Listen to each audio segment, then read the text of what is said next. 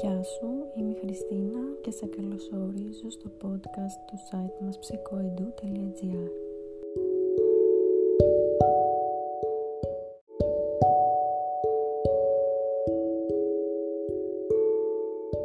ε, Μαζί μου θα είναι η Αλεξάνδρα Ριζάλκο, ψυχολόγος. Γεια σου Αλεξάνδρα.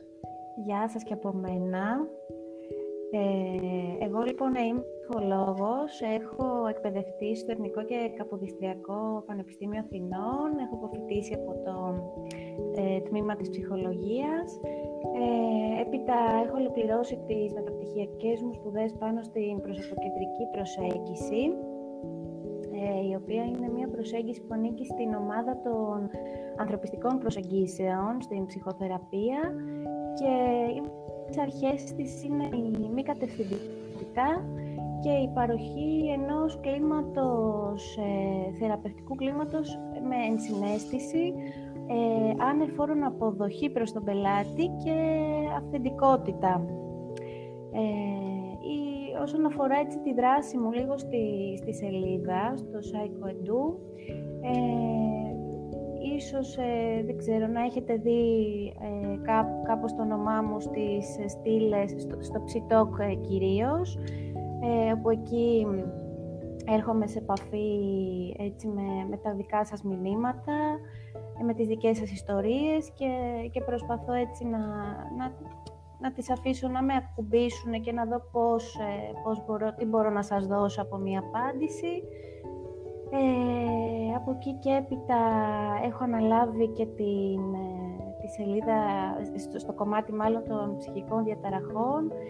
Ε, και τις αγχώδεις ε, έχω, έχω κάνει κάποια δουλειά, κάποιες παρουσιάσεις έτσι ε, των αγχωδών διαταραχών ε, και των διαταραχών ελέγχου των παρορμήσεων.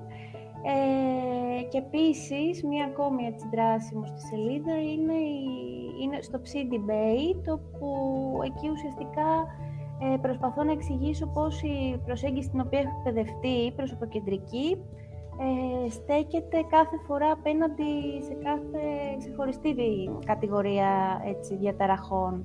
Για παράδειγμα, η κατάθλιψη, η γενική, γενικευμένη αγχώδης ε, διαταραχή ε, και τα λοιπά. Ε, οπότε αυτά από μένα. Αυτά από μένα και αυτά είναι σημαντικά έτσι, ναι, να τα πούμε για να όποιος μας ακούσει για να καταλαβαίνει από ποια θέση έτσι μιλάμε και τοποθετούμαστε. Είναι σημαντικό να, να έχει έτσι στο μυαλό του μια εικόνα. Οπότε αυτά. Και επίσης η Λιάννα Πεσάρη, ψυχολόγος. Γεια σου Λιάννα.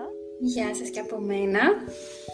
Ε, τι να πω τώρα για μένα, διάφορα πράγματα. Ψυχολόγος είμαι κι εγώ, όπως και η Αλεξάνδρα έχω τελειώσει στο Εθνικό Καποδιστριακό Πανεπιστήμιο στην Αθήνα, στο τμήμα ψυχολογίας. Ε, και έχω ειδικευτεί στη βιωματική ψυχοθεραπεία μέσω του ψυχοδράματος. Το ψυχόδραμα συνδυάζει κάποια στοιχεία από το θέατρο. Είναι μια βιωματική μέθοδος. Βασικό της εργαλείο είναι το δράμα, η εκδραμάτιση όσων μας απασχολούν. Συνήθως δουλεύετε σε ομάδα, αλλά εφαρμόζεται και σε ατομικό επίπεδο. Και βασικές αρχές είναι η εστίαση στο συνέστημα, στο εδώ και τώρα, στη σχέση, στην αυθεντικότητα, δουλεύουμε συνεργατικά, χτίζουμε μια ισότιμη σχέση με το άτομο, ειλικρίνεια, αποδοχή. Ήρθαν και τα γατάκια απ' έξω, δεν ξέρω αν τα ακούτε. Ήρθαν και τα γατάκια, ε, δουλεύουμε και με αυτά. ε, αυτά για το ψυχόδραμα. Είναι μια πολύ αληθινή μέθοδος, έτσι την αγαπάω πάρα πολύ. Με έχει βοηθήσει πολύ και σε προσωπικό επίπεδο και σε επαγγελματικό. Ε, κυρίως το ότι είναι έτσι βιωματική και αληθινή πολύ. Ε, τώρα στο site ε, και εγώ είμαι πολύ κοντά σε αυτά που έχει κάνει και η Αλεξάνδρα. Στο ψήτο κάτσε ασχολούμαι με τις απαντήσεις ε, σε όλα τα ερωτήματα που έρχονται. Προσπαθώ πολύ έτσι να συνδεθώ με αυτά που γράφονται και να απαντήσω με συνέστημα όσο γίνεται μέσα από το γραπτό λόγο. Ε, και με το C-Debate και εγώ, προς το παρόν έχω γράψει πώς προσεγγίζει το ψυχόδραμα την αγχώδη διαταραχή είναι πολύ ενδιαφέρον αυτό για μένα, γιατί το ψυχόδραμα γενικά δεν δουλεύει πολύ με διαγνώσεις. Οπότε με έβαλε και εμένα έτσι, ήταν ένα challenge να δω πώς μπορώ να μιλήσω μέσα από τη μέθοδο μου για όλες αυτές τις διαγνώσεις, ας πούμε. Αυτά. Είχες εκφράσει αυτή σου την ε, σκέψη όταν σου είχα προτείνει να ανάβεις το θέμα στο CDPay και μου είχε φανεί ναι. ενδιαφέρουσα η προσέγγιση αυτή ότι αποφεύγουμε να mm. μιλάμε κατευθείαν για διαγνώσεις. Ναι, ναι, γιατί στηρίζεται έτσι λίγο στην ιδέα ότι άμα μπει Κάπου το είχα διαβάσει και μου άρεσε κιόλας. Λέει, καμιά φορά η διάγνωση είναι σαν μια. Ακούγεται σκληρό τώρα, αλλά θα το πω. Μια ταφόπλακα, ας πούμε. Μπαίνει από πάνω και βλέπουμε μόνο αυτό. Mm. Ενώ ο άνθρωπος μπορεί να είναι κι άλλα εκατομμύρια πράγματα μαζί. Οπότε αυτή είναι η οπτική. Δεν είναι ότι δεν λαμβάνει υπόψη μια διάγνωση αν έχει γίνει, αλλά όχι ως το μοναδικό πράγμα. Ωραία. Μιας και συστηθήκατε κι εσύ, να συστηθώ κι εγώ. Ε, ουσιαστικά, όπως είπαμε, λένε Χριστίνα. Είμαι η δημιουργός του site. Ε, είμαι με ψυχολογίας, ακόμα φοιτήτριας, σπουδάζω στο Πανεπιστήμιο 8 του Παρισιού και παράλληλα κάνω και μία εκπαίδευση ε, στη γνωστική συμπεριφορική υπνοθεραπεία που είναι πραγματικά πολύ ενδιαφέρουσα. Ε, και θα ήθελα πραγματικά, είστε δύο, συγγνώμη, είστε δύο από τους στυλοβάτες αυτού του site. ήσασταν, ήσασταν από την αρχή εδώ μαζί και χτίσαμε ό,τι χτίσαμε και νομίζω ότι κάνουμε όμορφη δουλίτσα. Είναι, είναι έτσι, ναι, είναι, πολύ, είναι και πολύ συγκινητικό αυτό που μας λες, πραγματικά. Και, και ξεκίνησε κιόλας έτσι παράλληλα με την πρώτη καραντίνα, οπότε ήταν ένας πολύ ωραίος και δημιουργικός τρόπος να, ναι. να, να, έχουμε κάτι, ξέρεις, κάτι όμορφο να κάνουμε. Ε, οπότε ναι, σε, σε ευχαριστούμε να το πούμε και εδώ. Ναι, θα συμφωνήσω και, και από την πλευρά μου. Ευχαριστώ πολύ. Θυμάμαι πόση χαρά είχα όταν ήρθε το μήνυμα που μου είχες πει κάπου που σε βρήκα αν θες να συνεργαστούμε. Είχα πολύ μεγάλη χαρά, λέω, ναι, απίστευτο. Ναι, ναι, το ψυχόδραμα αρχικά, να παρουσιάσεις το ψυχόδραμα. Ναι, ναι, ναι, αυτό. Πολύ, πολύ ναι, ωραία. Μα πραγματικά έχει άπειρη πληροφορία στο ίντερνετ, απλά δεν είναι συγκεντρωμένη. Και ο κόσμος ναι. ε, ξεχνάει ότι δεν υπάρχουν και άλλες, ψυχο... υπάρχουν και άλλες ψυχοθεραπευτικές προσεγγίσεις εκτός από τις βασικές, ας πούμε, Έτσι. βασικότερη. Ναι. Η πιο διαδεδομένη, όχι βασικότερη, ναι. Ναι, ναι, ναι. Σήμερα το πάρουμε λίγο από την αρχή και να συζητήσουμε γενικά για διάφορες ερωτήσεις και κατά τη διάρκεια της επί... Ε, και θα ήθελα να ξεκινήσουμε με μία από τις βασικότερες ερωτήσεις. Πότε δώσει έναν ειδικό. Ποια θα ήθελε να ξεκινήσει; Τέλεια. Έλα, Αλεξάνδρα, ναι, ναι, ξεκίνησε. Ωραία, ωραία, ωραία. Ε, ναι, αρχικά είναι μια πάρα πολύ έτσι ωραία ερώτηση. Ε, πραγματικά θεωρώ ότι ε, απασχολεί έτσι αρκετά το, τον κόσμο αυτή η ερώτηση. Ε, και έχει να κάνει έτσι πολύ με το, με ένα, ε, σχετίζεται πολύ με ένα έτσι ας πούμε στερεότυπο κάπως που επικρατεί σχετικά με αυτό το θέμα, ότι απευθύνομαι σε έναν ειδικό όταν ε, βρίσκομαι, όταν έχω κάποιο, κάποια σοβαρή ψυχική διαταραχή, υποφέρω έτσι από ένα σύμπτωμα. Είμαι δηλαδή σε μια φάση, σε μια περίοδο κρίσης πολύ έντονης ε, και με, το, με, την, με τη λέξη κρίση αυτό που εννοώ είναι, είναι όταν βρισκόμαστε έτσι, σε κάποια, δια, ε, κάποια διακοπή της φυσιολογικής έτσι, ροής της καθημερινότητάς μας, κάτι έχει συμβεί και έχει αυτή η διακοπή. Ε, και αυτό έτσι μας κάνει να έχουμε μια ψυχική δυσφορία παραπάνω, ένα έτσι παραπάνω, οπότε... Ε, οπότε συνήθως τότε οι άνθρωποι είναι που μπαίνουν στη διαδικασία να αναζητήσουν τη βοήθεια και την υποστήριξη από έναν ειδικό. Και και είναι και, πολύ, είναι και, και, καλά τα πράγματα αν όντως ε, μπουν στη διαδικασία λοιπόν έτσι να, να αναζητήσουν βοήθεια στην περίοδο αυτή της κρίσης. Ε, εγώ αυτό που θα ήθελα έτσι πολύ να αναφωτίσω ε, αυτή τη στιγμή είναι ότι δεν χρειάζεται στην πραγματικότητα να φτάσουμε σε αυτό το σημείο. Ε, και θα μπορούσαμε έτσι να, να δούμε όλο το κομμάτι και όλη την, αυτό το κομμάτι τέλος πάντων της, της ψυχοθεραπείας και της αναζήτησης ε, υποστήριξης σαν μια ευκαιρία έτσι να, να προλάβουμε ουσιαστικά μια τέτοια κατάσταση ε, και να το δούμε έτσι σαν ευκαιρία περισσότερο για προσωπική ανάπτυξη, για γνωριμία με τον, με τον εαυτό μας ουσιαστικά. Ε, οπότε αυτό, αυτό ήθελα έτσι πάρα πολύ να πω. Ε, περισσότερο έτσι σαν, πώς το, πρόληψη ίσως να το λέγαμε, σαν πρόληψη και όχι τόσο σαν αυτό. Ε, Θεραπεία. έτσι ένα παράδειγμα που θα μπορούσα να δώσω είναι ότι για παράδειγμα, μπορεί να επισκεφτούμε έναν οδοντίατρο όταν θα έχουμε ένα κάποιο, κάποιο πρόβλημα με κάποιο δόντι μας. Θα πονάμε, θα είναι η στιγμή που θα πρέπει κάτι να κάνουμε γι' αυτό, αλλά παράλληλα θα επισκεφτούμε και έναν οδοντίατρο για να φροντίσουμε γενικά τη στοματική μας υγιεινή, ώστε να μην φτάσει σε, σε ένα σημείο που να υπάρχει το πρόβλημα να είναι μεγάλο πλέον. Κάπως έτσι, ας πούμε, θα μπορούσε να λειτουργεί και, και η επαφή μας με έναν ειδικό, έτσι, αναζήτηση της ψυχοθεραπείας και όλο αυτό το κομμάτι. Ε, έχω συχνά μια εικόνα στο μυαλό μου, λέω πως πάμε στο γυμναστήριο να γυμνάσουμε το σώμα, να φροντίσουμε τους μυς μας, το σώμα μας.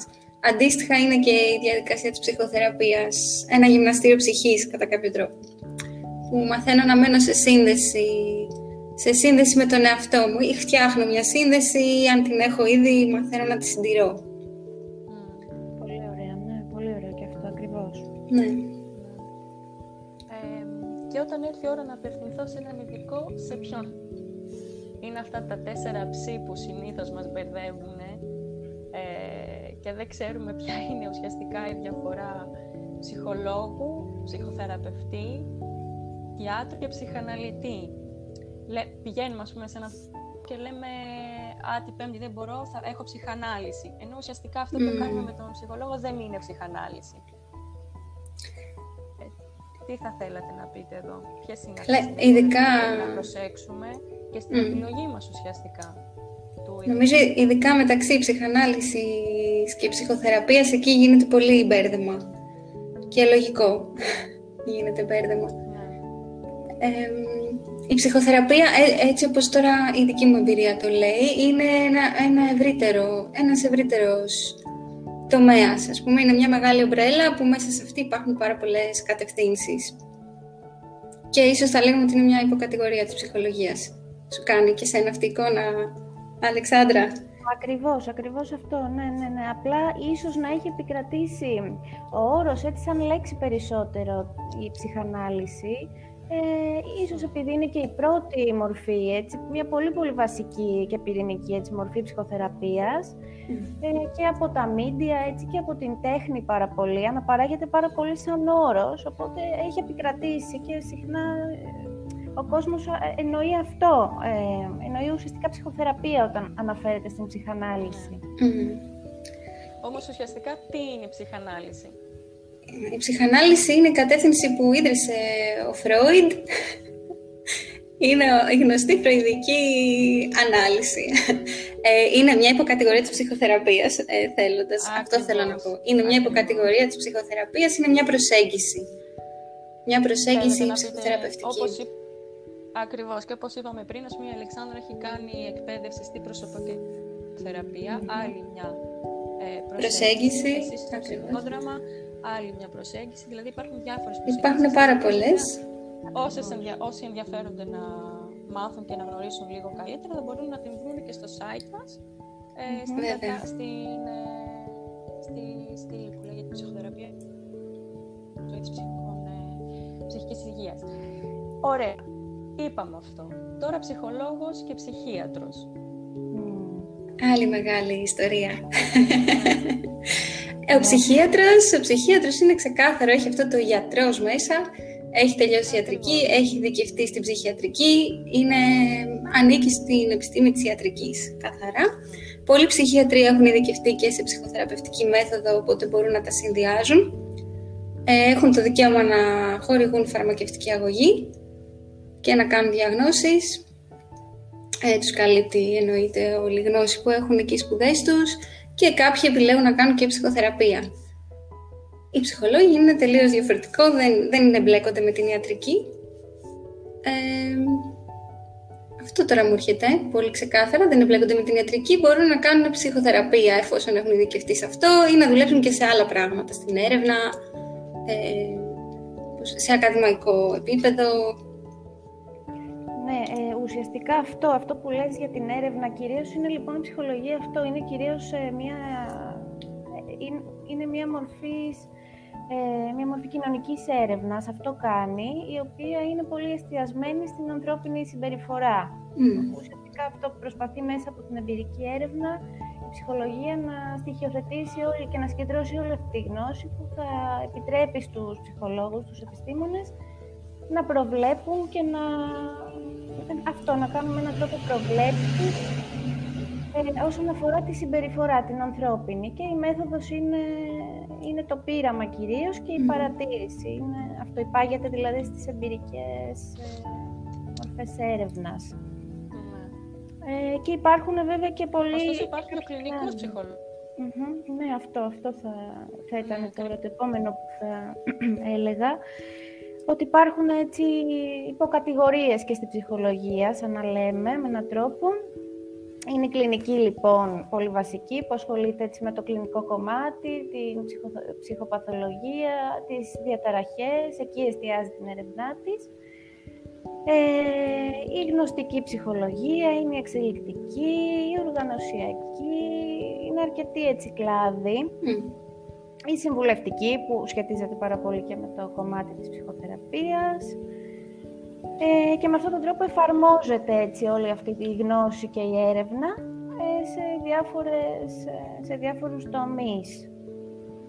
Mm. Στην εκπαίδευση, ναι, κάποιος που... Ναι.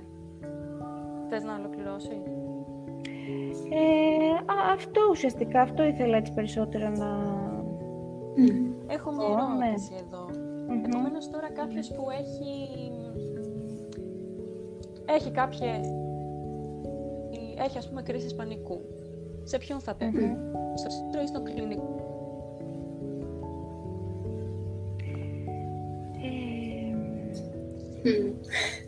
Τρίκι. Από αυτά που ξέρω εγώ μέχρι στιγμή. Η διαφορά μεταξύ του ψυχιάτρου και του κλινικού ψυχολόγου ε, διότι ο κλινικό ψυχολόγος ασχολείται με τις διαταραχές και με την κλινική πλευρά των... Ε, ε, η βασική διαφορά είναι η συνταγογράφηση. Η συνταγογράφηση, ναι. Ουσιαστικά, ναι. Δηλαδή, ο μόνος που έχει δικαίωμα να συνταγογραφήσει οποιοδήποτε φάρμακο είναι ο ψυχίατρος. Είναι, ακριβώς. Τώρα, όσον αφορά τη διάγνωση, αυτό το σημείο μου είναι λίγο... Ακόμα δεν έχω καταλάβει, αν και ότι ο κλινικός ψυχολόγος μπορεί να κάνει διάγνωση. Ο κλινικός ψυχολόγος μπορεί να κάνει, έχει τη γνώση να κάνει διάγνωση, ε, δεν μπορεί όμως να συνταγογραφήσει. Οπότε ε, ο ψυχολόγος είτε είναι κλινικός, είτε είναι κάποιος ψυχοθεραπευτής με εμπειρία στις διαταραχές. Ε, όταν έρθει η ώρα, όταν καταλαβαίνει ότι κάτι γίνεται, θα χρειαστεί να παραπέμψει σε ψυχίατρο, αν χρειαστεί συνταγογράφηση. Τώρα, η κρίση πανικού που έφερες σαν παράδειγμα είναι ένα, είναι ένα πολύ συζητημένο θέμα, έτσι. Ε, εγώ πιστεύω ότι η κρίση πανικού, εντάξει, όχι όταν έχουν ξεφύγει τελείως, όχι όταν το άτομο χρειάζεται φαρμακευτική βοήθεια, όταν είναι μόνιμα σε πανικό ή της λειτουργεί πάρα πολύ, okay, εκεί μπορεί να χρειάζεται και μια φαρμακευτική βοήθεια. Ε, κατά τα άλλα, πιστεύω ότι ψυχοθεραπευτικά μπορεί, μπορεί να βοηθηθεί χωρίς αγωγή. Δηλαδή, η ψυχοθεραπεία μπορεί πολύ να βοηθήσει στις κρίσεις ναι. πανικού.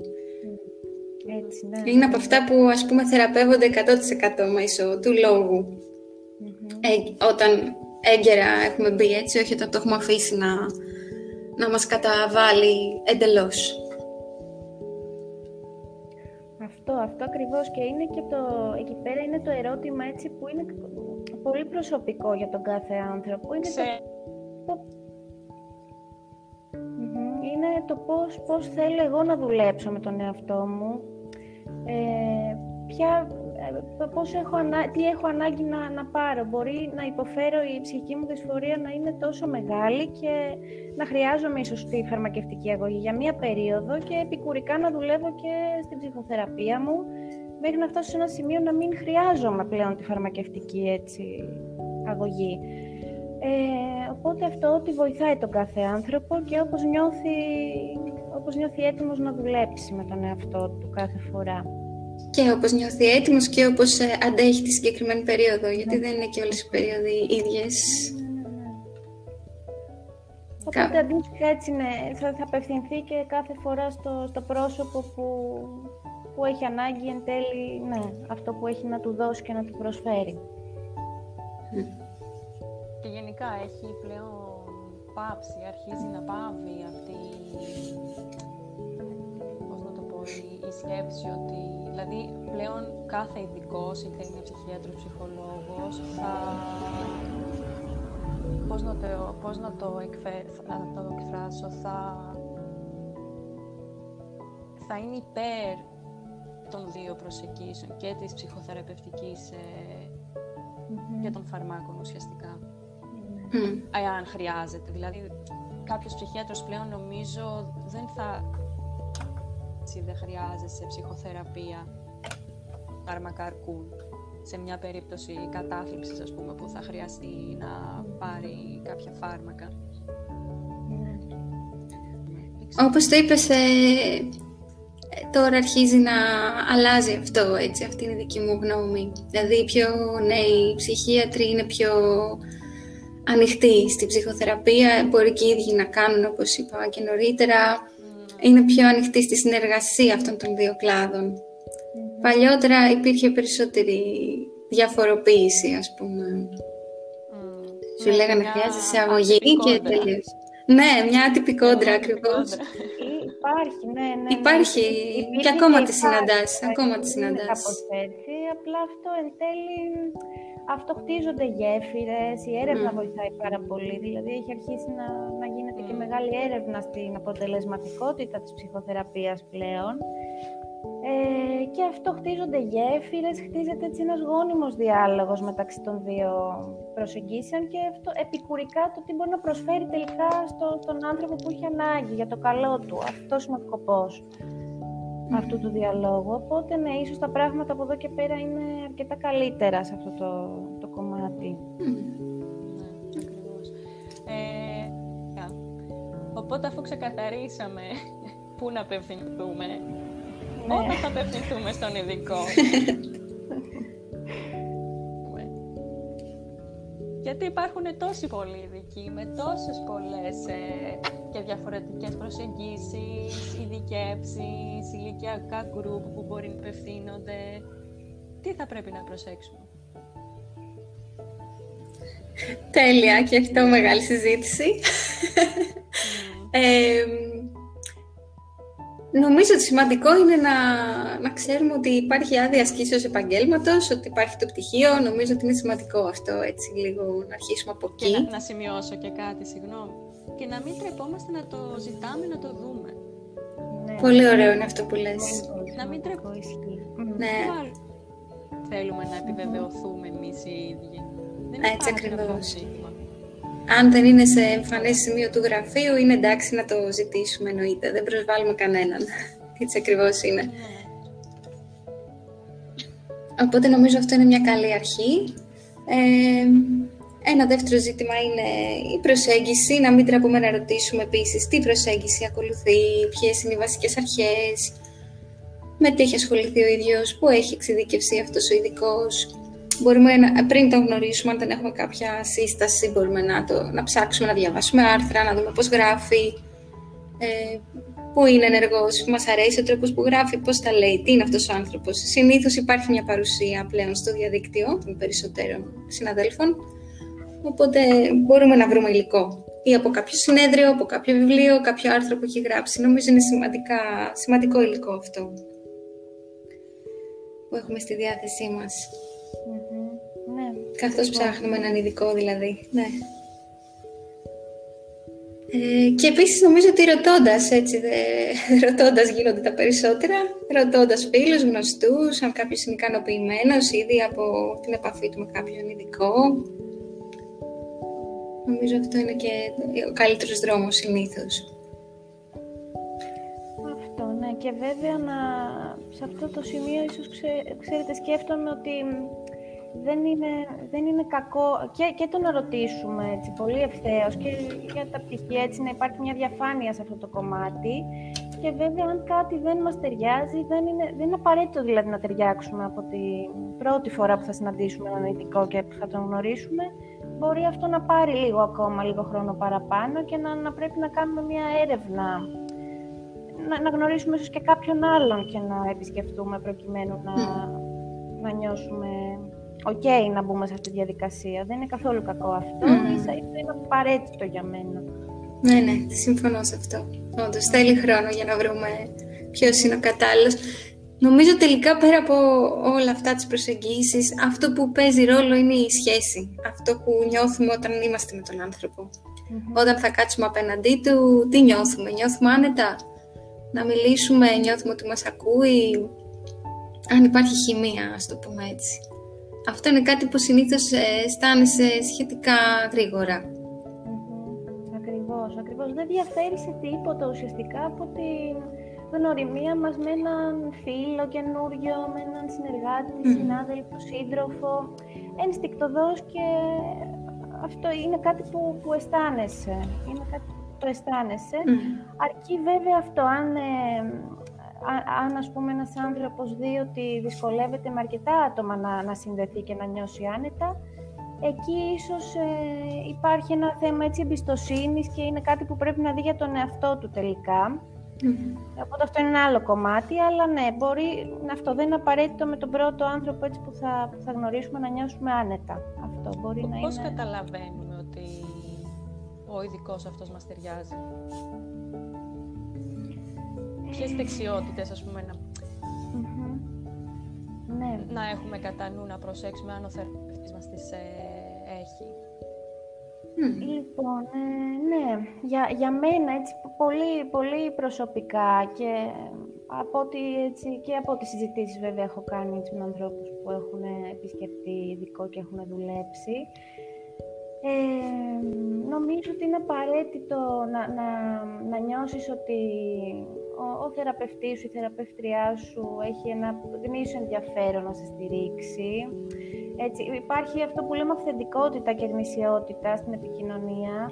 Ε, ουσιαστικά αυτό είναι, έχουμε όλοι, όλοι οι άνθρωποι την συναισθηματική νοημοσύνη να καταλάβουμε αν υπάρχει πραγματικά ενδιαφέρον, πραγματικά καλές προθέσεις. Είναι κάτι που μπορούμε να το αναγνωρίσουμε. Ε, να έχει για μένα, είναι απαραίτητο να έχει έτσι συνέστηση αυξημένη αρκετά, να, να, καταλα, να, να μπορεί να καταλαβαίνει και να νιώθει ε, αυτά που του λέω και να, να έχει την πρόθεση, αυτό, αυτό κυρίως, να έχει την πρόθεση να, να φτάσει κοντά μου και να συνδεθεί μαζί μου. Ε, πάρα πολύ βασικό επίσης για μένα είναι και ίσως αυτό έχει να κάνει και με τη δική μου εκπαίδευση ε, να μην μπαίνει σε ρόλο έτσι ειδικού, ε, αλλά τι εννοώ με την, με την έννοια του ειδικού, εννοώ πως να μην νιώθει έτσι ανώτερος και ότι γνωρίζει παραπάνω σε σχέση με αυτά που γνωρίζω τελικά εγώ για τον εαυτό μου. Δηλαδή αυτά που εγώ θα μοιραστώ σαν ε, θεραπευόμενη είναι αυτά που θα τον οδηγήσουν και εκείνο ουσιαστικά στο να με γνωρίσει καλύτερα. Ε, ναι, είμαστε πολύ κοντά σε αυτό, ναι. Ουσιαστικά είναι μια, μια ισότιμη σχέση, έτσι να νιώθω ότι υπάρχει μια επαφή. Αυτό είναι που εμένα θα με έκανε να νιώσω και, και με έχει κάνει και όλα από την εμπειρία μου, την προσωπική μου έτσι, θεραπεία. Αυτές είναι οι ποιότητες mm. που, είναι, που εμένα μου έχουν ταιριάξει. Mm. Ναι, συμφωνώ. Το γνήσιο ενδιαφέρον, η συνέστηση είναι πολύ βασικά στοιχεία. Το να ακούει καλά, να δίνει χρόνο, και βέβαια η συνεργατικότητα και η ισοτιμία δεν είναι ανώτερος, είναι ένας άνθρωπος που στέκεται δίπλα από μια άλλη οπτική γωνία. Αυτό είναι ο θεραπευτής. Κοιτάμε μαζί αυτό που φέρνει ο θεραπευόμενος. Κοιτάω, δηλαδή από τη θέση μου σαν θεραπεύτρια αυτό νιώθω, κοιτάω μαζί σου αυτό που φέρνεις, εσύ το, εσύ το φέρνεις, εγώ κοιτάω από μια άλλη θέση και κοιτάμε μαζί, μαθαίνουμε να κοιτάμε μαζί το δρόμο αυτό. Δεν ξέρω, καλύτερα εσύ είσαι οδηγός του εαυτού σου, εγώ απλά είμαι απ' έξω. Ναι. Πολύ ωραία το λες Ηλιάνα και αυτό που είπες αυτή τη λέξη την πολύ απλή και πολύ ουσιαστική να, να νιώθω ότι είναι ένας άνθρωπος, να έχει αυτό το στοιχείο της ανθρωπιάς πάρα πολύ. Αυτό έτσι, το, αυτή τη γύρωση και, και αυτή την ανθρωπιά πάρα πολύ, τη θεωρώ πολύ ουσιαστική. Ναι, ναι, ναι. Ναι, και εγώ. Δεν, είμαστε, δεν τα έχουμε λύσει όλα, γιατί υπάρχει και αυτό το ταμπού ναι, πολύ, ναι, ότι βέβαια. οι θεραπευτές, οι ψυχολόγοι τα έχουν λύσει όλα, είναι σε ένα βάθρο, ε, δεν έχουν προβλήματα, δεν είναι καθόλου αλήθεια αυτό. Ε, είμαστε άνθρωποι κι εμείς με πολλές δυσκολίες. Πολλές φορές ε, συγκινούμε με αυτά που φέρνουν, με αγγίζουν. Ε, το νιώθω κι εγώ πολύ. Μπορεί να μοιραστώ πράγματα. Εντάξει, εννοείται όχι να κάνω την κοιμοθεραπεία μαζί με τον άνθρωπο, αλλά να, να μοιραστώ κι εγώ κάτι. όταν κάτι με αγγίζει πολύ, είμαστε, είναι μια ανθρώπινη διαδικασία. Πολύ ανθρώπινη. Σωστά. Απλώς ε, ο ειδικός δεν είναι φίλος. Δηλαδή είναι αυτό σίγουρα. ναι. Πολύ ωραίο και αυτή η διάσταση. Εννοείται δεν είναι φίλος, ναι, ναι, ναι. Δεν είναι. Δηλαδή και σε περίπτωση που κάποιος ειδικός ξεκινήσει, δίνει και την αίσθηση ότι παραμοιράζεται. Ναι, μετά αλλάζει το πλαίσιο. Ναι, ναι. ναι μετά είναι, γίνεται κάτι άλλο, όντως. Ναι, ναι, Ωραία, επομένως, ε, όταν ε, καταλαβαίνω ότι κάτι δεν πάει καλά, ότι δεν μου ταιριάζει ο ειδικός, τι κάνω;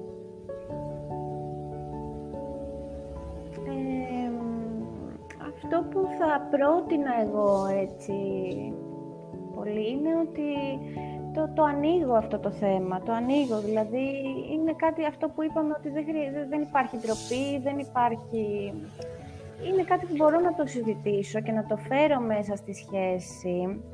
Ε, σε όποιο στάδιο είναι αυτή η σχέση, μπορεί να είναι και στην αρχή πολύ ακόμα. Ε, είναι μια καλή ευκαιρία έτσι να ανοίξει αυτό το θέμα.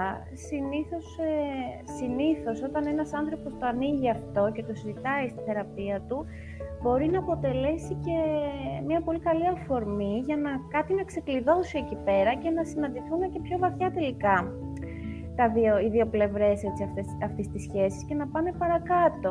Mm-hmm.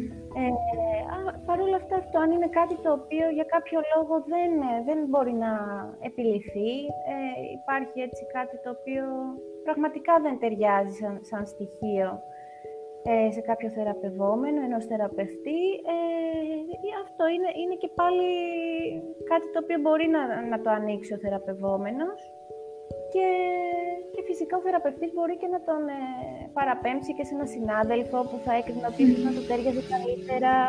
Είναι κάτι πολύ φυσιολογικό να συμβεί και, και... Ναι, και είναι καλό να γίνεται διάλογος πάνω. Ακριβώς, να γίνεται διάλογος και ας μην πω όλες τις αρκετές φορές, αρκετές φορές αυτό είναι και αμοιβαίο. Δηλαδή, ίσως άμα δεν νιώθει ο θεραπευόμενος καλά, μπορεί και ο θεραπευτής να μην νιώθει καλά. Ε, οπότε σίγουρα ο διάλογος βοηθάει εφόσον ανοιχτεί αυτό το θέμα να δούμε τι συμβαίνει. Είναι όντως θέμα χημίας, είναι κάτι άλλο που μπορεί να μπλοκάρει τη διαδικασία και η κουβέντα να, να είναι μια καλή αφορμή, όπως είπες Αλεξάνδρα, να, να προχωρήσει ή να βρεθεί μια άλλη επιλογή, ένας άλλος δρόμος. Ακριβώς, ακριβώς, ναι. Και ε, στον διάλογο νομίζω, πολλές, στον διάλογο νομίζω ότι θα είναι σε θέση και ο ειδικό, ο θεραπευόμενος να καταλάβουν και οι δύο μαζί εάν αυτό το δεν ταιριά οφείλεται όντως σε,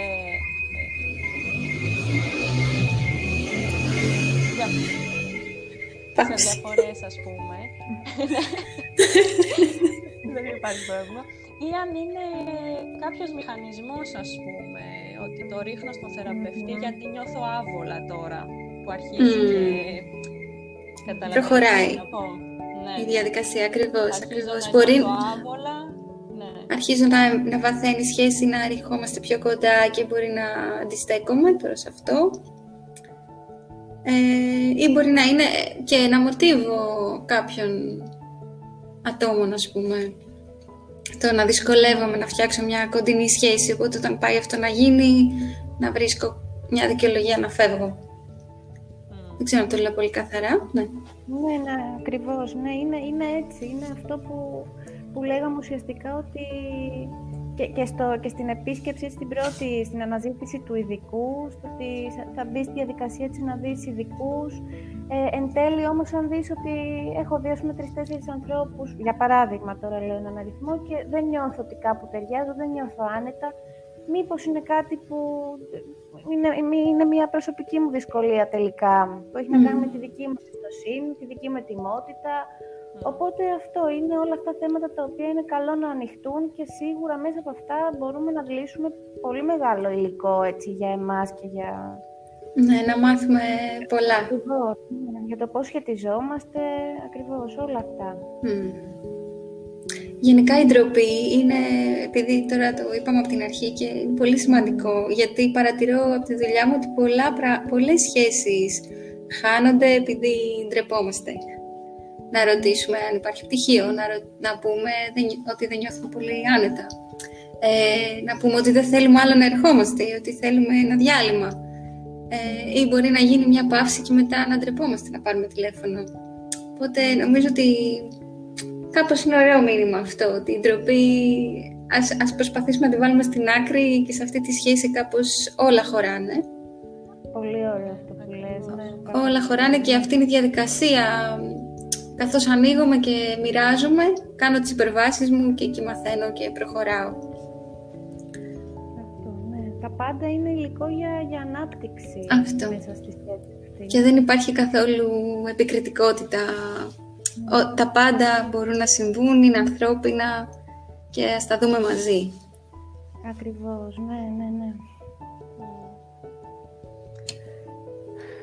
Ε, νομίζω ότι μια έρευνα πριν επισκεφθούμε ψυχολόγο είναι πάρα πολύ σημαντική. Δεν μπορούμε δηλαδή να πηγαίνουμε. Πρέπει να, να κάνουμε και εμείς να σε κάποιον. Ε, δηλαδή αυτό το πήγε ο αδερφός μου, πήγε ο συγγενής μου, πήγε ο φίλος μου σε κάποιον και τα πάω κι εγώ στον ίδιο, δεν σημαίνει ότι θα... Ότι θα μου ταιριάξει, ναι. ναι. Κάπως αυτή η ναι. φιλοσοφία εμένα δεν μου, δεν ξέρω, δεν την... Ε, χρειάζεται μια δουλειά πριν, χρειάζεται να εξοικειωθούμε με κάποιες έννοιες. Έτσι, σε πολύ... Ναι, νομίζω ότι να...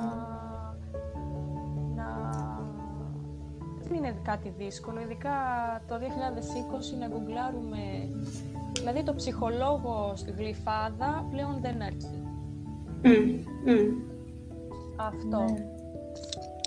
Και νομι... επίσης δεν είναι... Σε διάκοψα, συνέχισε Χριστίνα. Χρειάζεται να ξέρω... Χρειάζεται να... Εντάξει, τώρα το να συνειδητοποιήσουμε ποιο είναι ακριβώς το πρόβλημα, το θέμα ή αυτό το που μας προκαλεί μια λειτουργία, δεν ξέρω κατά πόσο είμαστε όλοι σε θέση να το πριν επισκεφθούμε mm. κάποιον ειδικό, αλλά σε περιπτώσεις που ξέρουμε, ας πούμε, ότι έχουμε μία, κάποια συμπτώματα κατάθλιψης ή κάποια συμπτώματα πανικού, ε, ας το ψάξουμε λίγο παραπάνω. Και σε αυτή την ιδέα χτίστηκε και το site, είναι ότι δεν ξέρουμε. Εγώ, ας πούμε, όταν έκανα σπουδές που δεν είχαν καμία σχέση με ψυχολογία και ακόμα ψυχολογία. Πρώτα απ' όλα δεν ήξερα τις διαφορές ψυχολόγου-ψυχιάτρου. Πρώτα από εδώ και από εκεί και δεν ήξερα να μου πούνε. Ε, ήξερα μόνο τη ψυχανάλυση. Μετά από λίγο καιρό άρχισα να μαθαίνω και για, για την γνωστική συμπεριφορική. Υπάρχουν τόσες προσεγγίσεις που προσεγγίζουν τόσο όμορφα πρόβλημά μας, κάθε θέμα μας, κάθε, κάθε άτομο και την ατομικότητά του γενικότερα. Δηλαδή, ε, ας εξοικειωθούμε λίγο. Ότι εάν νομίζει κάποιος ότι έχει τη σκέψη να επισκεφτεί κάποιο ψυχολόγο, ας ρίξει μια ματιά ε, κομμάτι που μιλάμε και κάθε ειδικό στο site έχει παρουσιάσει προσέγγιση, να δει τα βασικά, να δει κάποιες βασικές διαφορές ε, της προσωποκεντρικής, ας πούμε, της Αλεξάνδρας ή της δικιάς σου, Λιάννα. Και μετά να περάσει, αν ξέρει ότι κατάθλιψης, να περάσεις στο ψηφιπέτ και να δει ότι πώς μπορεί να με βοηθήσει με ένα το ψυχόδραμα στην κατάθλιψή μου. Mm. Πώς μπορεί να με βοηθήσει η προσωποκεντρική ή η ψυχανάλυση στις κρίσεις πανικού. Μου ταιριάζει. Αυτό που, που διαβάζω νομίζω ότι θα με βοηθήσει. Μου ταιριάζει. Και μετά περνάμε στο Google και εγώ θέλω να πατήσω τώρα κρίση πανικού και ψυχόδραμα και να μου βγάλει τους κατάλληλους για μένα. Κάπως έτσι, ε, σε αυτή την ιδέα στηρίχθηκε και το site αυτό. Είναι πολύ ωραία ιδέα και πολύ σημαντικό αυτό. Δίνεις, ας πούμε, ένα βήμα στους ειδικούς να, να δώσουν μια πρώτη εικόνα. Του... Είναι, είναι αμοιβαίο και στους ειδικούς να δώσουν μια πρώτη εικόνα. Αυτό και μετά στο, την ευκαιρία, ακριβώς αυτό θα έλεγα, στο, θερα, στον υποψήφιο θεραπευόμενο να γνωρίσει. Ναι, να ναι, ναι. γνωρίσει. Να πάρει μια ιδέα, ακριβώς. Ναι, και γίνεται και με, με έναν πολύ έτσι άμεσο τρόπο, χωρίς ας πούμε έτσι ξύλινη γλώσσα, ε, πολύ ακαδημαϊκή, δυσνόητες ε, έννοιες και όλα αυτά. Ε, με πολύ, τουλάχιστον είναι και δική μου πρόθεση αυτή, έτσι, όσο πιο κατανοητά και, Απλά. και ανθρώπινα, ναι, και απλά να, να, τα, να μπορέσουμε να βοηθήσουμε τους ανθρώπους που αναζητούν όλα αυτά, να τα καταλάβουν και να έχουν πρόσβαση σε αυτό το υλικό. Μμμ, ακριβώς. Ναι. Θέλετε να συζητήσουμε λίγο ε, για τον τίτλο του ψυχοθεραπευτή; Μμμ, Βεβαίως. ή να το Τι- αποφύγουμε ή να το αποφύγουμε καλύτερα. Είναι και αυτό ένα ζήτημα. Ας μην το αποφύγουμε, είναι και αυτό σημαντικό νομίζω. ναι. Ναι, για πάμε. Για πάμε, τι θέλετε να πούμε; Υπάρχει εγώ στην από όσο Ελλάδα, δεν υπάρχει. Αυτό από όσο ξέρω ότι στην Ελλάδα δεν υπάρχει κάποιο. Όμως, ε, το 1990 νομίζω με μια, συ- μια διάταξη του Στρασβούργου έχει αναγνωριστεί σαν ε, ε, α, Επάγγε- ε, ειδικ- σαν, σαν επάγγελμα. σε, ναι, σαν ξέχωρος τομέας, ας πούμε, αυτό θες να πεις τώρα. Ναι, σαν ανεξάρτητο επάγγελμα, ναι, ακριβώς. Ναι. Πως στην ουσία δίνει τη δυνατότητα σε, στο ίδιο αναφερόμαστε σε κάποιον που μπορεί να μην είναι ψυχολόγος να ειδικευτεί σε κάποια ψυχοθεραπευτική μέθοδο. Ναι. Αυτό, αυτό Ναι. λες και εσύ. Αυτό πράγματι είναι μια, είναι μια πραγματικότητα αυτή. Δηλαδή ένας άνθρωπος που οι πρώτες του, το πρώτο του πτυχίο δεν είναι στη ψυχολογία απαραίτητα, αλλά είναι σε μια έτσι, παρεμφερή ας πούμε, ανθρω- ανθρωπιστική κοινωνική επιστήμη. Μπορεί αν κάνει την εκπαίδευση τετραετής είναι συνήθως και στην Ελλάδα, ε, να, να λάβει τον τίτλο του ψυχοθεραπευτή συνήθως τον Ευρωπα... από την Ευρωπα... είναι ευρωπαϊκή πιστοποίηση αυτή, αν δεν κάνω λάθος. Ναι. Ωραία. Δεν παίρνει άδεια ασκήσεως επαγγέλματος. Ακριβώς, ναι, δεν παίρνει άδεια. Ναι, Ε, ναι, ε, με κάποιον άλλο τρόπο μπορεί και εργάζεται, όχι ως ειδικός ε, δεν ξέρω, σύμβουλος ψυχικής υγείας, κάτι, νομίζω κάτι τέτοιο πρέπει να είναι. Καλά, αυτό είναι λίγο και νομικό, εφοριακό, οκ. Ναι. Ε, ωστόσο, απ' την άλλη πάλι θα ήθελα να θίξω έτσι και ε, σαν μια παρένθεση σε όλο αυτό που συζητάμε, ότι ε, και ένας ας πούμε πτυχιούχος ψυχολογίας στην Ελλάδα ουσιαστικά μπορεί, έχει το δικαίωμα να, να, να ασκήσει το επάγγελμα, μπορεί δηλαδή να έχει- να κάνει να έχει την πιστοποίηση αυτή, ε, ώστε να ανοίξει δικό του γραφείο και όλα τα, τα σχετικά. Ε, και αυτό το βρίσκω λιγάκι, βασικά όχι λιγάκι, το βρίσκω κάπως επικίνδυνο. Θα συμφωνήσω Δεν θεωρώ- απόλυτα σε Και αυτό. εγώ. Δεν θεωρώ δηλαδή ότι ένας άνθρωπος που έχει τις βασικές πτυχές ψυχολογίας είναι σε θέση να ασκήσει ψυχοθεραπεία, συμβουλευτική, στην πράξη. Είναι, είναι μια πολύ μεγάλη πορεία το να κάνεις αυτό το επάγγελμα. Αυτό καταλαβαίνω. Δηλαδή για μένα όλα αρχίσανε μετά το πτυχίο. Ναι, Εκεί ναι, ναι, άρχισε ναι. πραγματικά να, εκεί άρχισα πραγματικά να καταλαβαίνω τι είναι αυτή η δουλειά Έτσι, και τι, και, τι, και τι μου λείπει και πόσα πράγματα μου λείπανε για να μπορώ να την κάνω. Ακριβώς, ακριβώς. Ε, δεν είναι Μια απαραίτητα. Ναι. ερώτηση. Μμμ. Ναι. που έχετε κάνει, έχετε ολοκληρώσει τις ψυχοθεραπευτικές σας ε, μετεκπαιδεύσεις ε, προγράμματος, πόσο καιρό αφιερώσατε στην, ε, στις διαταραχές; Πολύ απλά. Μμ, Μέσα στο ψυχοθε... στην ψυχοθεραπευτική Μέσα στο ειδίκευση πρόγραμμα. τώρα ρωτάς, έτσι; Ναι. Ναι, ναι, ναι. Μμ.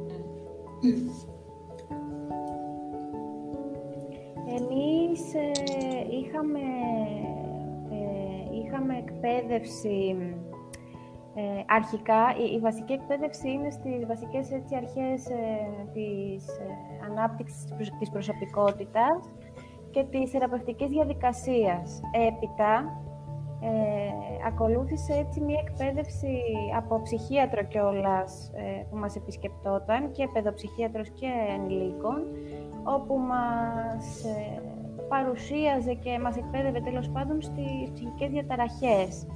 Ε, α- και εκτός από τους ε, γιατρούς τέλος πάντων είχαμε και έτσι ειδικούς θεραπευτές που είχαν ασχοληθεί με, κάποια, με κάποιες περιοχές πιο ιδιαίτερες όπως για παράδειγμα οι διατροφικές διαταραχές που είναι ένα κομμάτι έτσι, πολύ, πολύ ιδιαίτερο.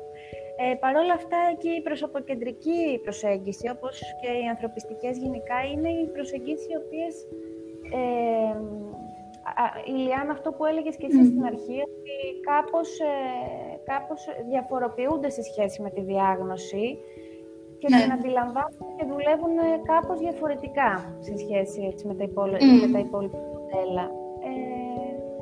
Ε, ίσως αυτό που εγώ τελικά έχω καταλάβει είναι ότι η πολύ πολύ καλή γνώση, γιατί χρειάζεται και είναι απαραίτητη, ε, του κλινικού κομματιού και των διαταραχών και του DSM τέλος πάντων και των εγχειριδίων ε, είναι απαραίτητη και εμάς που είμαστε έτσι σε αυτές τις προσεγγίσεις μπορούν να μας βοηθήσουν πάρα πολύ γιατί μας παρέχουν ουσιαστικά πολύ γρήγορα γνώση ε, και πληροφορίες όσον αφορά το πώς μπορεί να, πώς μπορεί να βιώνει ένας άνθρωπος τη, Μμμ. Την, Ε, την όποια κατάσταση. την Ναι. όποια- Ακριβώς, ναι, το άγχος του για παράδειγμα, την κατάθλιψη για παράδειγμα. Αλλά αυτό, μία διάγνωση δεν σημαίνει ότι δηλαδή, δε- οι δέκα άνθρωποι μπορούν να έχουν την ίδια διάγνωση και πραγματικά να είναι τόσο διαφορετικοί. Ναι, Τόσο σωστά. διαφορετικό το ιστορικό τους, να βιώνουν πολύ διαφορετικά ο ένας με τον άλλον και να έχουν τελείως διαφορετικές ανάγκες τελικά Μμμ. για να νιώσουν καλύτερα. Ε, οπότε αυτό, κάπως έτσι, εγώ τουλάχιστον έχω εκπαιδευτεί με αυτόν τον τρόπο. Μμ. Αλλά χρειάζεται, δεν, δεν γίνεται. Δηλαδή, ένας ψυχοθεραπευτής δεν γίνεται να μην γνωρίζει πάρα πολύ καλά έτσι, τι- τα βασικά θα Τι μπορεί να τα συμβεί, κομμάτια. ναι. Θα, θα συμφωνήσω σε αυτό πάρα πολύ. Πολύ, πολύ καλή. ναι. Ε, ε, σε εμάς ένα επιπλέον κομμάτι που σίγουρα υπήρχε, υπάρχει σε όλες τις ψυχοθεραπευτικές μέθοδους, φαντάζομαι, στις εκπαιδεύσεις, ε, αλλά είναι η προσωπική δουλειά και είναι η ανάπτυξη της επίγνωσης του, θε, του θεραπευτή στην ουσία να καταλαβαίνει μέχρι ποιο σημείο μπορεί να πάει με έναν άνθρωπο. Ε, να έχει επίγνωση τι μπορεί να αναλάβει, ε, αν μπορεί να, να πάει μαζί του ή όχι. Αυτό νομίζω ότι είναι από τα πιο σημαντικά πράγματα Πολύ, πολύ σημαντικό. όταν ναι, είσαι σε αυτό το ναι. τομέα. Ε, και το να χτίσουμε μια σχέση, τουλάχιστον σε, στο ψυχόδραμα που όλο βασίζεται στο βίωμα. Πολλές φορές δεν κοιτάμε τις διαγνώσεις γιατί λέμε αυτό είναι το βίωμά σου, θα πάω με το βίωμά σου, όποιο και αν είναι αυτό. Αλλά και αυτό χρειάζεται να έχει ένα όριο, άρα χρειάζεται να έχω επίγνωση εγώ ως θεραπευτής. Και τι συμβαίνει, ναι μεν πάω με το βίωμά σου, αλλά ε, να μπορώ να αντέχω αυτό το βίωμα, να μην με υπερβαίνει. Οπότε η επίγνωση του θεραπευτή είναι πολύ πολύ σημαντική κατά τη διάρκεια της εκπαίδευσης στο μοντέλο. Να, να αναπτύξεις πάρα πολύ την επίγνωσή σου, ε, του εαυτού σου, την αυτογνωσία σου, με τι νιώθω εγώ καλά και την, πώς να το πω, να είσαι ειλικρινής, να τολμάς να το πεις αυτό. Τώρα δεν μπορώ. Χρειαστεί να σε παραπέμψω, ας πούμε. Ακριβώς. Ή να ζητήσω βοήθεια, να πάω σε εποπτεία. Καλά, εννοείται η εποπτεία είναι συνεχόμενη δουλειά, αλλά και έξτρα εποπτεία, αν χρειαστώ. να μιλήσω με συναδέλφους, να μην... είναι και μια δουλειά δηλαδή του ίδιου του θεραπευτή. Να ξέρει. Αυτό και βέβαια αυτό που λες Λιάννα είναι σημαντικό και σκέφτομαι και εγώ έτσι μέσα από αυτό ότι επειδή ε, δουλεύουμε και δύο έτσι με προσεγγίσεις που βασίζονται πολύ στη σχέση, ε, πρέπει να καταλαβαίνουμε έτσι να έχουμε μια επίγνωση. Και εμείς σαν θεραπευτές ε, αν ο άνθρωπος που έχουμε απέναντί μας είναι, του επιτρέπει η κατάσταση στην οποία έρχεται να σχετιστεί ουσιαστικά για, για να πάρει αυτό που έχουμε να του δώσουμε και βέβαια αυτό υπάρχουν καταστάσεις που χρειάζεται έτσι ο άνθρωπος να είναι σε μια δομή, σε ένα πλαίσιο, να εξασφαλίσουμε πρώτα τη δουλειά του εκεί και μπορεί εμείς επικουρικά να χτίσουμε μετά μια σχέση με αυτόν τον άνθρωπο. Ακριβώς. Συμπληρωματικά, συνεργατικά, ακριβώς. Μπορεί να είναι μια παράλληλη δουλειά σε κάποιες mm περιπτώσεις. Ναι. Πολύ ωραία. Τι ωραία που τα λέτε. Όμορφα, όμορφα είναι, όντως. Ναι. ναι. Όχι, ναι. μα ήταν πολύ όμορφο αυτό που είπατε, γιατί υπάρχουν. Εντάξει, βέβαια νομίζω ότι το λένε και από τη νομικής από την άποψη ότι καλό είναι ο ψυχοθεραπευτής να έρχεται, ο τίτλος του ψυχοθεραπευτή να έρχεται δεύτερος μετά από το τίτλο του ψυχολόγου, του ψυχιάτρου, του κοινωνικού λειτουργού κτλ. Mm-hmm. Ε, νομίζω ότι αυτό που είπατε ήταν πολύ όμορφο, γιατί από τη μία κάποιος που τελειώνει τα τέσσερα έτη. Και πάλι δεν μπορούμε να πούμε ότι διαθέτει όλα αυτά που πρέπει να διαθέτει κάποιος ε, θεραπευτής. Από την άλλη και κάποιος που έχει ολοκληρώσει την τετραετία μιας ψυχοθεραπευτικής προσέγγισης ίσως ελείπεται στο, δεν ξέρω, σε κάποια... Ελείπεται, ε, νομίζω ότι δεν έχει κάποιες βασικές γνώσεις ψυχολογίας, δεν ξέρω, ή δεν είχε την ε, ευκαιρία να κάνει κάποια πιο πρακτική, όπως θα κάνει συνήθως ο ψυχολόγος. Ναι, δεν έχεις άδικο σε αυτό. Από την άλλη, θέλω να, να προσθέσω σε αυτό ότι τελικά όταν αρχίζεις να δουλεύεις, καταλαβαίνεις κάθε φορά ότι λείπει και αυτό, λείπει και αυτό, να ξαναδώ αυτό, να ανατρέξω εκεί, να πάω να κάνω ένα σεμινάριο. Δηλαδή είναι μια διαβίου εκπαίδευση, μια διαβίου δουλειά. Κάθε άνθρωπος φέρνει κάτι διαφορετικό και πολλές φορές μπορεί να, να νιώθεις ότι θες κάτι ακόμα να μάθεις, κάτι ακόμα να δεις. Οπότε για μένα αυτό το σημείο του να ξέρω αυτό της επίγνωσης που επαναλαμβάνω συνέχεια του ίδιου του θεραπευτή είναι πολύ πολύ σημαντικό και που χρειάζεται όντως να επενδύσω και άλλο χρόνο, να διαβάσω, να τρέξω σε κάποιο εγχειρίδιο, να πάω σε ένα σεμινάριο. Γιατί όντως και τα τέσσερα χρόνια μπορεί να μην αρκούν. Από την άλλη θα συμφωνήσω αν κάνω μόνο μία ψυχοθεραπευτική προσέγγιση και αυτό μπορεί να μην αρκεί, μπορεί να μου λείπουν κάποια πράγματα. Είναι όλα σχετικά, ναι. Είναι αυτό. Αλλά όσο έχουμε ως γνώμονα ότι προσπαθούμε σαν ε, θεραπευτές να γίνουμε καλοί να βοηθήσουμε τις γνώσεις μας και τις εμπειρίες μας. Γιατί όλοι για το ίδιο, με το, τον ίδιο στόχο έχουμε. Να υποστηρίζουμε ανθρώπους που μας χρειάζονται την δεδομένη χρονική στιγμή υποστήριξη. Δηλαδή, ναι, δεν υπάρχει λόγος να δημιουργούμε από το πουθενά και άλλη μια τυπικότερα. Ναι, ναι, ναι. Έτσι δεν υπάρχει δηλαδή. Απλά και εδώ χρειάζεται και ο ίδιος ο θεραπευόμενος ή το άτομο που θα επισκεφθεί κάποιον δεν έχει σπουδές ψυχολογίας, ψυχια... ιατρικής κτλ. και θα έχει μόνο στη κάποια μορφή ψυχοθεραπείας, να είναι και ο ίδιος, ε, πώς να το πω,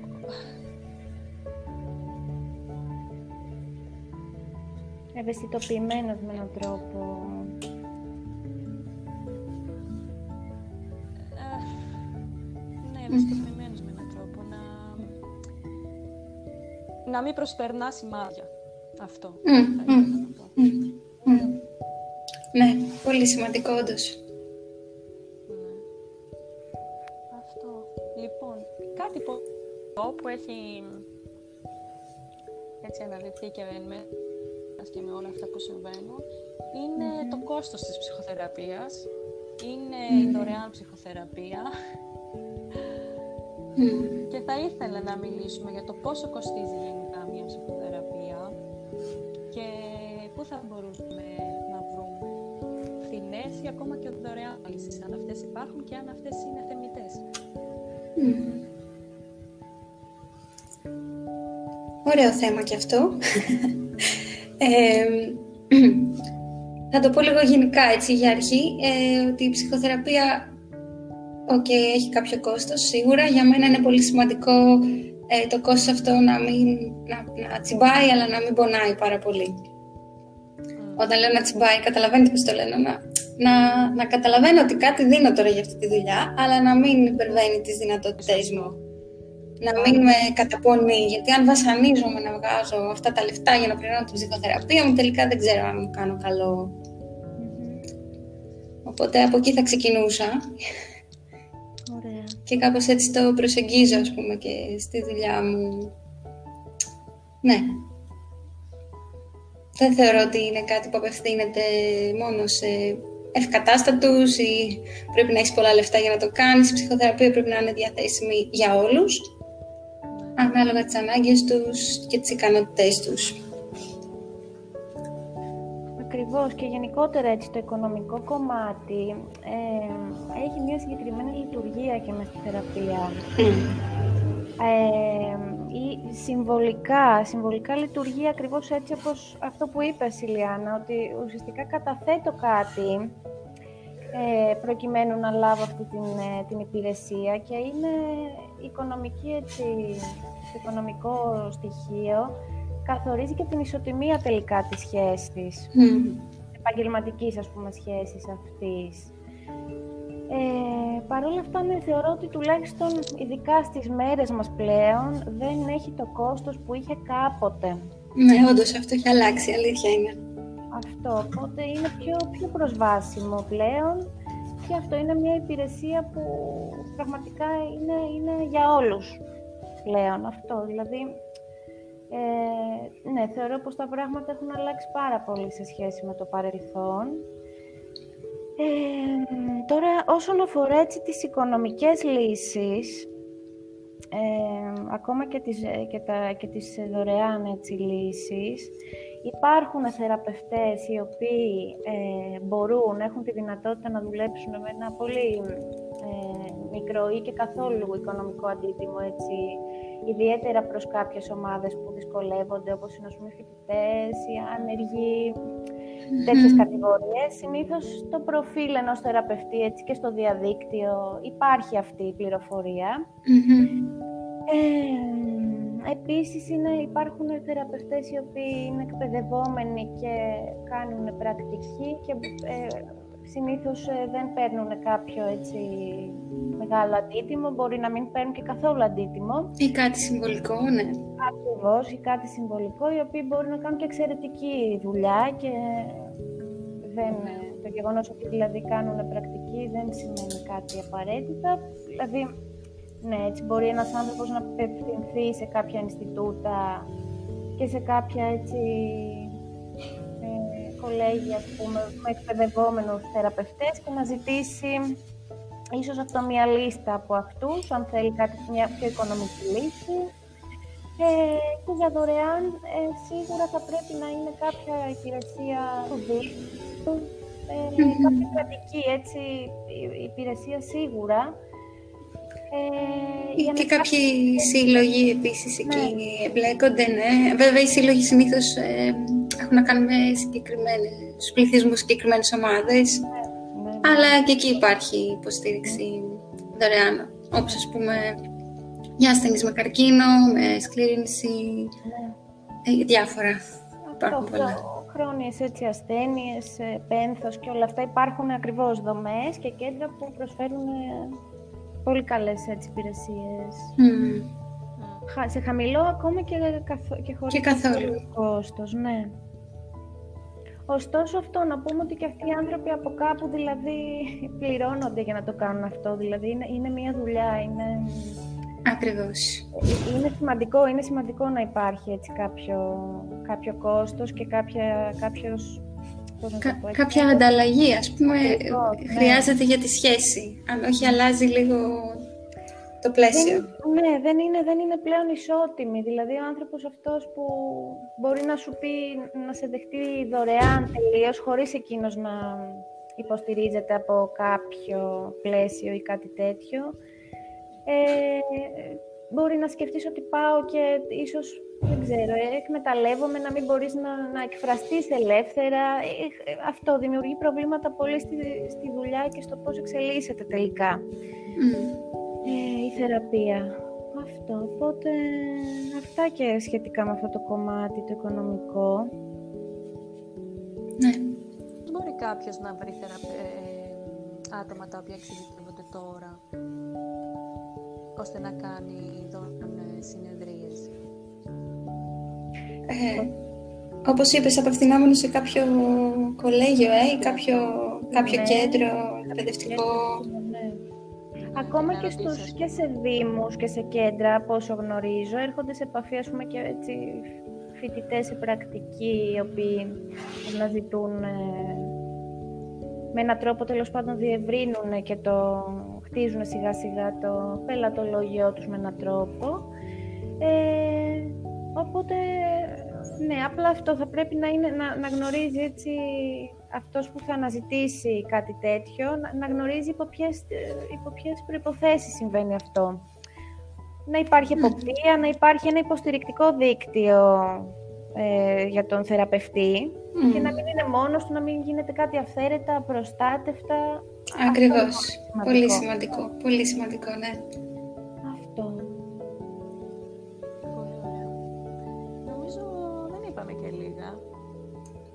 Πολύ ωραία είπαμε πράγματα. ναι. Πολλά. Πέρασε πολύ γρήγορα έτσι ο, ο χρόνος. βλέπω Πραγματικά. εγώ, Και πολύ πλούσια. Πραγματικά πολύ ωραία. Νομίζω έτσι αγγίξαμε κάποιες ερωτήσεις, λύσαμε κάποιες απορίες. Ναι, ναι Μμ. ελπίζω αυτό, να, εί- αυτό, ελπίζω να είμαστε κατανοητές, έτσι να, έχουμε, να μην έχουμε ξεχάσει κάτι πολύ σημαντικό. Νομίζω αυτό έχουμε καλύψει τα πολύ πολύ βασικά. Για μια πρώτη επαφή έτσι, με κάποιον ειδικό, νομίζω ότι ναι, έχουμε τις βασικές πληροφορίες.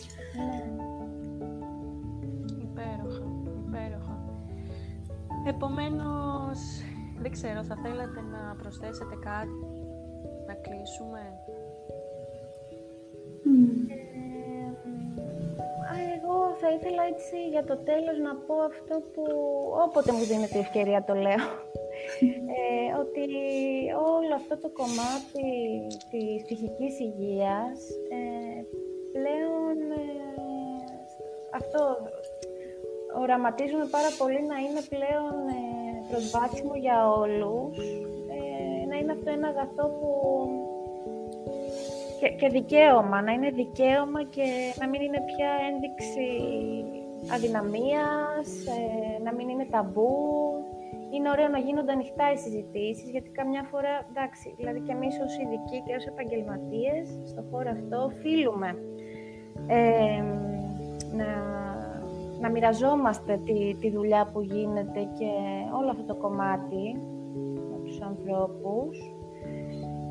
Ε, προκειμένου αυτό, προκειμένου να, να μπορεί όποιος θέλει πλέον να, αυτό να μην τρέπεται, αυτά που συζητήσαμε έτσι και πριν, να μην φοβάται, να μην νιώθει ότι αυτό είναι κάτι που θα τον χαρακτηρίζει Είναι. αδύναμο. Αυτό. Ή προβληματικό, ή ναι. Ακριβώς. Ίσα ίσα είναι, είναι το αντίθετο, είναι δώρο για τον εαυτό. Είναι μια επένδυση στον εαυτό ακριβώς. Έτσι είναι. Που μας μαθαίνει να ζούμε καλύτερα. Πολύ ωραία. Πάρα... Ω, Θα ήθελα να σας ευχαριστήσω.